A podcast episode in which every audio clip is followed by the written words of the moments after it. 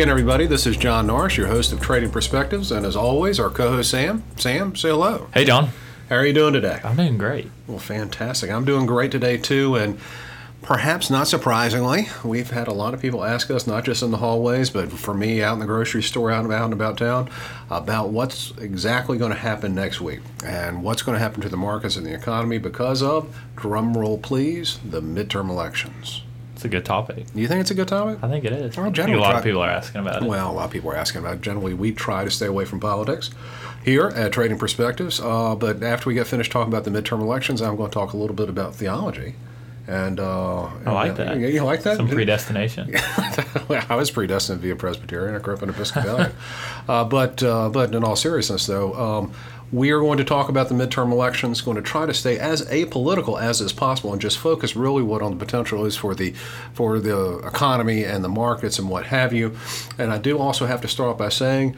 The comments expressed from this point on are the opinions of Sam Clement and John Norris, and not necessarily those of Oakworth Capital Bank, its directors, associates, and all that good stuff. So, Sam, I've been thinking about next Tuesday uh, quite a bit recently, and people uh, people have, who have, asked me about what I think. Kind of take a look at me in kind of stunned silence, as though I'm being perhaps a little bit cavalier when I tell them my thoughts about what I think the prospects for the midterm elections are. And I say the worst case scenario that I can think of after running, I don't know how many different simulations in, in my head. Sam, Sam, uh, a CFA candidate, or maybe someone of a very high-minded financial background, would say that I've been doing Monte Carlo, Monte Carlo simulations in my head regarding the midterm elections, and I keep coming back out with the probable case scenario might just be political gridlock in Washington for the next two years. Your thoughts? yeah, I mean, let's go ahead and lay out the numbers right now of what the odds are. All right, I'm going to let Right you lay out the numbers. Come on, buddy. Right now, there's about a six and seven chance that the Democrats take the House. About what what what kind of what kind of chance? Six and seven chance. Okay. And right now, there's about a six and seven chance that the Democrats lose the Senate or don't gain the Senate. Yeah, I got you. So, So pretty I mean, good chance with Stallworth. if we're just looking at stats, we're taking a look at the current odds. Um, that's the probable case scenario. Is Democrats control one house of the Congress but don't uh, control the other, and the Republicans, at least nominally, control 1600 Pennsylvania Avenue, meaning that very little will get done on Capitol Hill, and that means even less things for the uh, president to sign off on uh, uh, in the White House. And I think a lot of it depends on how dominantly the Democrats win the House, if they do win it.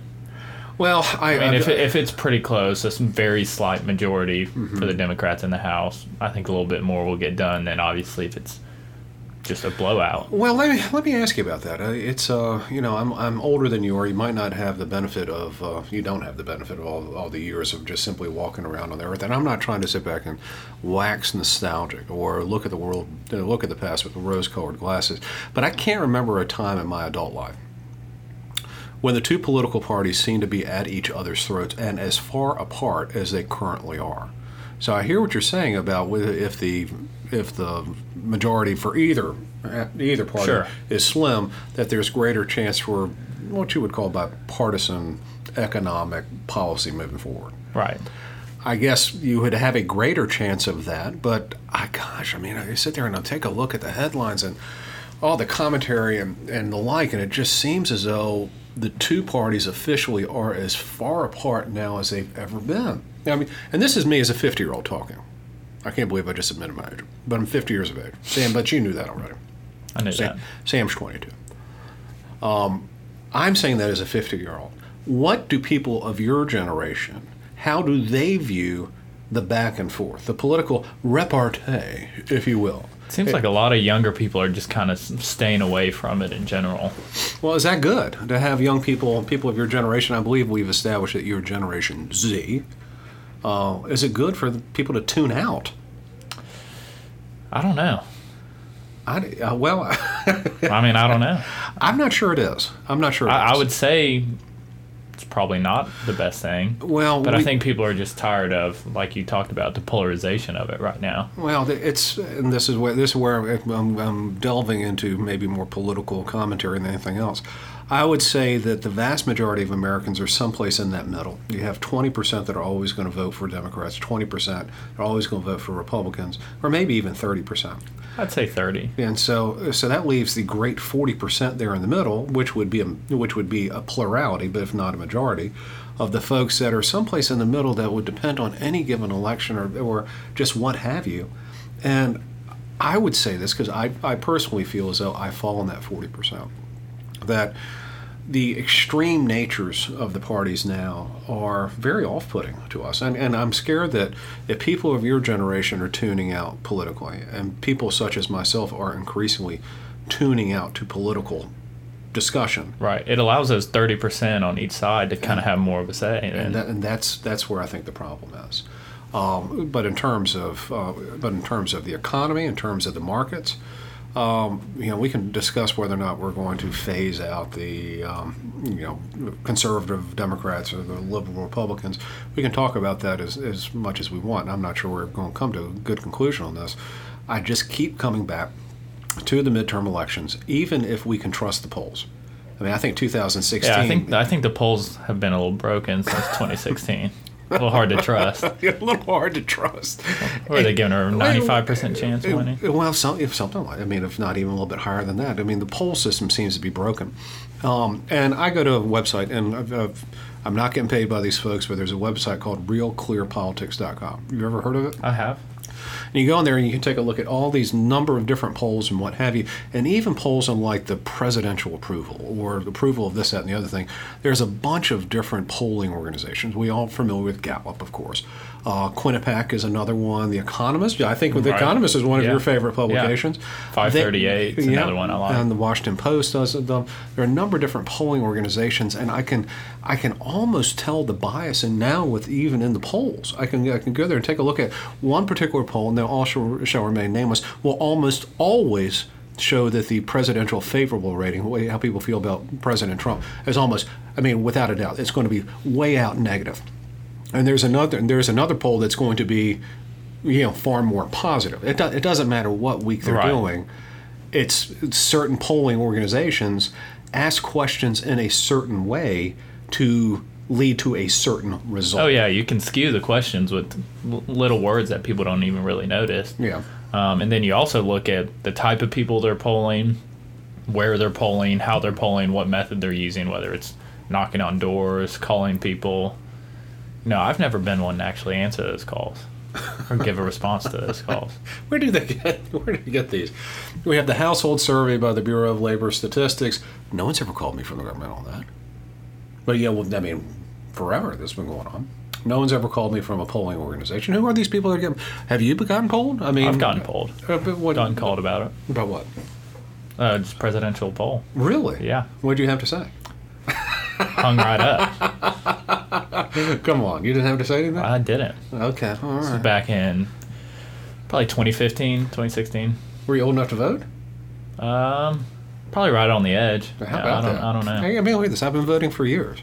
I tend not to miss an election, and no one's ever asked my opinion on on a darn thing. And in re- you know the reason why people don't, they- why I have why I'm theorizing why people don't ask for my opinion because I so freely give it. Your thoughts on that, Sam? It's interesting. I so freely give my opinion when I'm outside of the office because I don't get to have much of an opinion when I am at the house. So that's the reason why I do so. Why but, is that? Well, because I uh, I'm second in my house, if not third behind the dog. Uh, but that's just that's just the way it is. That's my lot in life. I I have uh, that's the way I've, I've worked it out. Um, it's awesome. but, anyway, but in any event, and taking a look at the midterm elections, keep on coming back to the probable case scenario being being gridlock. No matter And what, that's probably built into the market, wouldn't you say? well, say? I would say to a With how degree. good those odds are, six and seven that the Democrats win the House and lose the Senate. Well, I mean, the thing is, I'm taking a look at it and going, huh. And but you know, you've heard me say this before. Regardless of what happens in midterm elections, I have always maintained and will always maintain that presidents get too much credit for the good time, or politicians get too much credit for the good times and too much blame for the bad times. The truth is almost always someplace in between. So we're taking a look at these midterm elections. If it does come to pass, as though Sam's talking about, six and seven chance, what have you, nothing's going to come off of Capitol Hill that's going to change anything with last year's tax reform package Right. or any sort of rolling back of any sort of regulatory reform, nothing's going to change. And even if the Democrats were to somehow trip up and win the majority in both houses of the Congress, anything they pass still has to go to the to 1600 to be signed off on. And I believe, if I'm not mistaken, from my civics class, you have to have a two-thirds majority in order to overturn a presidential veto. Yeah. And they're not going to get 67, No, no. 66. Yeah, they're, they're just simply not going to get the numbers. Just don't add up in the Right. Senate at all, uh, and they certainly don't add up in the uh, in the House. That would be some, something completely beyond the pale to have that happen. So they can't override a presidential veto and rolling back the tax reform, the regulatory reform, and those are what the markets have really enjoyed, or at least that's what the most off-given reason why we've had you know decent time. Sure. Um, so I'm kind of taking a look at it and going, huh. And then, of course, there are those headlines out there talking about impeaching the president if the Democrats were to win. Um, but there's there's a difference between impeaching and and removal from office. You would need as we've seen with uh, President Clinton. after we've seen with others, and Johnson. I mean, a, a, a, a century before that, if not more than that. Um, but you need a two-thirds vote of those present in the Senate to remove the president from office. And unless there's just a mass defection of Republicans across the board after the midterm elections, it's very difficult to see anything changing in terms of major policies or procedures between now and 2020. I, I just I, I, can't, I can't see it. Right. So that leads me to believe that not much is going to change terribly much, which isn't necessarily a bad thing.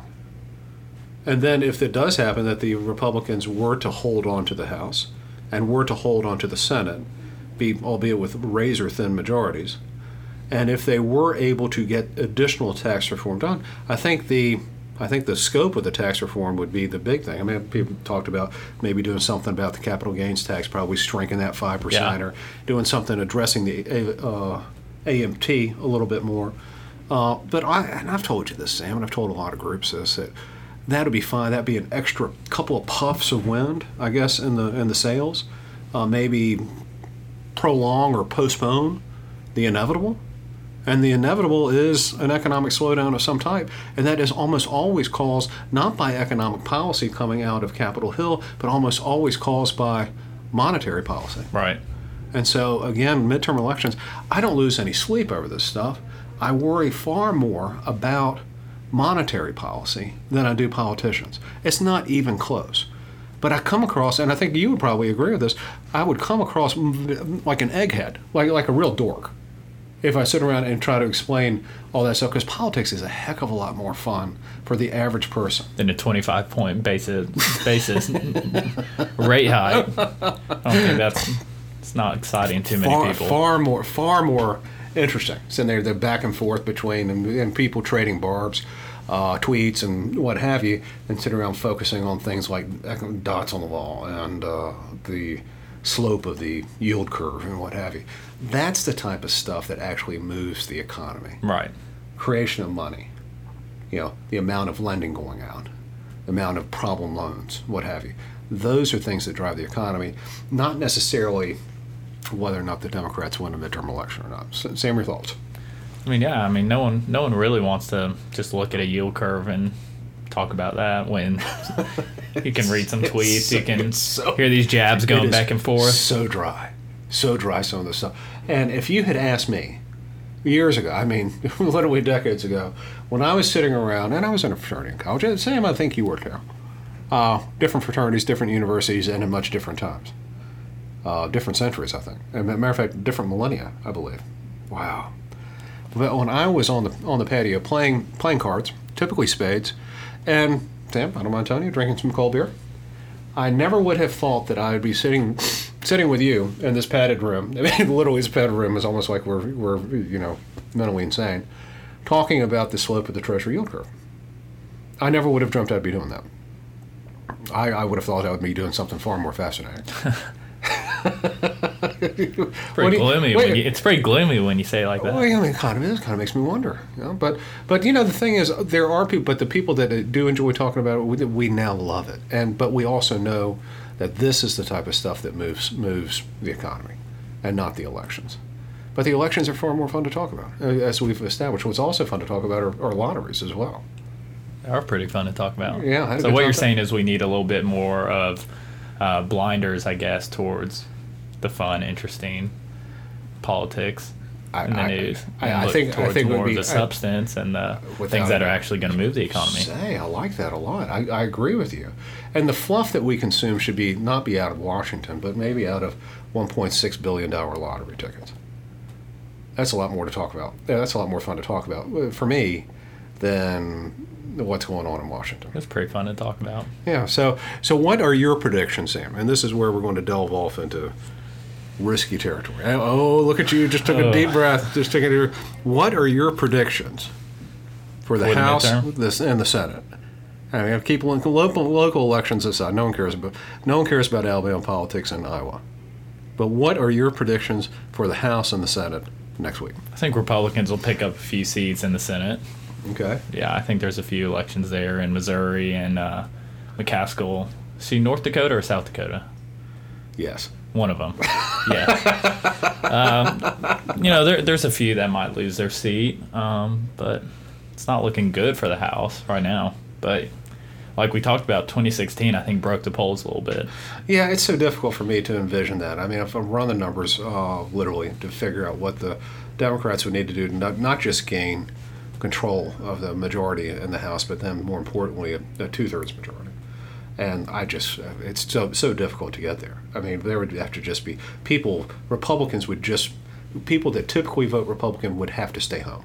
It's just so interesting. Some of the people in the Senate that are expected to keep their house, like Joe Manchin in West Virginia, Yeah. that was Trump's strongest state in Yeah. 2016 election. I mean, he blew it out of the water in West Yeah. Virginia, and he and Manchin is still expected to keep his seat. Well, it'll be interesting to see what see what happens because, like you, like we've talked about a couple of times, it's hard to trust any of these uh, polls any longer.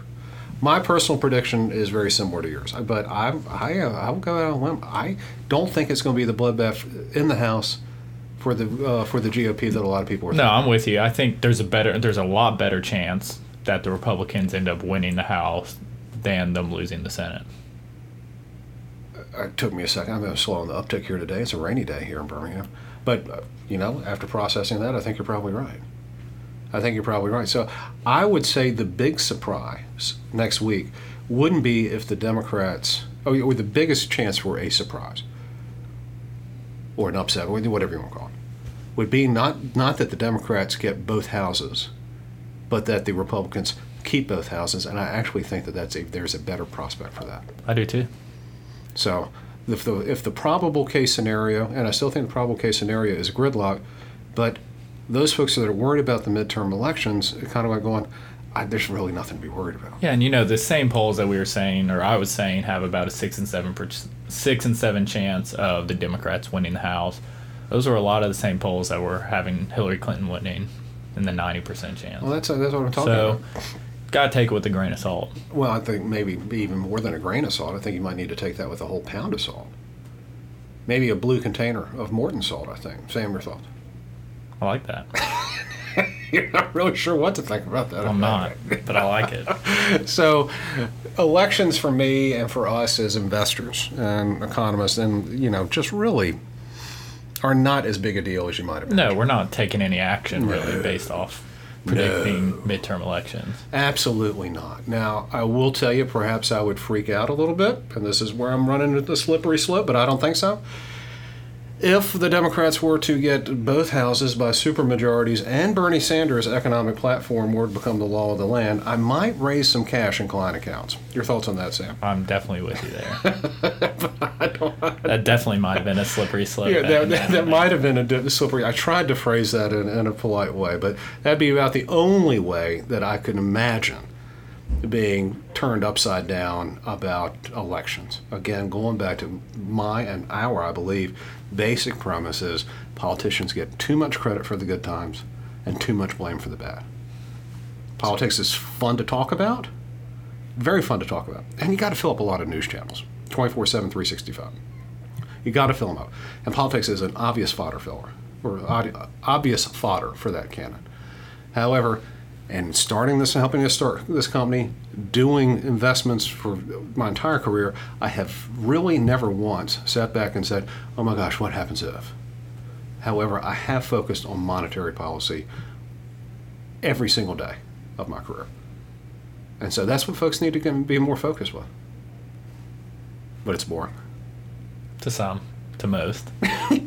98%, I think. Just giggled right there. Well, guys, that's about it. You know, you will be getting this on Monday afternoon, right before the election. And so, if you listen before the election, by all means, go out and vote, do your civic duty. But at the same time, realize that the world's not going to end. Uh, the economy's not going to slip off no slope, nor is it going to shoot to the moon because of anything that happens on Tuesday. Politicians are politicians and the monetary authority is the monetary authority, and that's what's more important. So, with that, we're going to close off here today. I hope everyone has a safe and happy election day. I also want to tell folks that, as always, it's now as always, it hasn't always been as always, but now as always, if you send us here at Trading Perspectives a great idea for a future topic, this one was kind of a layup today, but if you give us an idea for a future topic and we use it, you will get a very handsome, I think, Sam. I think they look great. Trading Perspectives t shirt. And of course, you'll need to send, send us a mailing address so we can put that in the USPS for you. But by all means, keep that out there as always. Now, this has always been as always. Please refer us to your friends, family, loved ones about this podcast, Trading Perspectives, and uh, also refer to people that you don't like. Just by all means, go out there and refer it. You can also send us an email to tradingperspectives at oakworth.com. You can leave us a review on the podcast outlets of our choice. If you are interested in hearing more, about what we have to say on the economy, markets, what have you, you can always click on the Thought Leadership tab at oakworthcapital.com and scroll down and see all the many wondrous articles. With that, we're going to sign off uh, today. Sam, say goodbye. See you later. See ya. Y'all take care.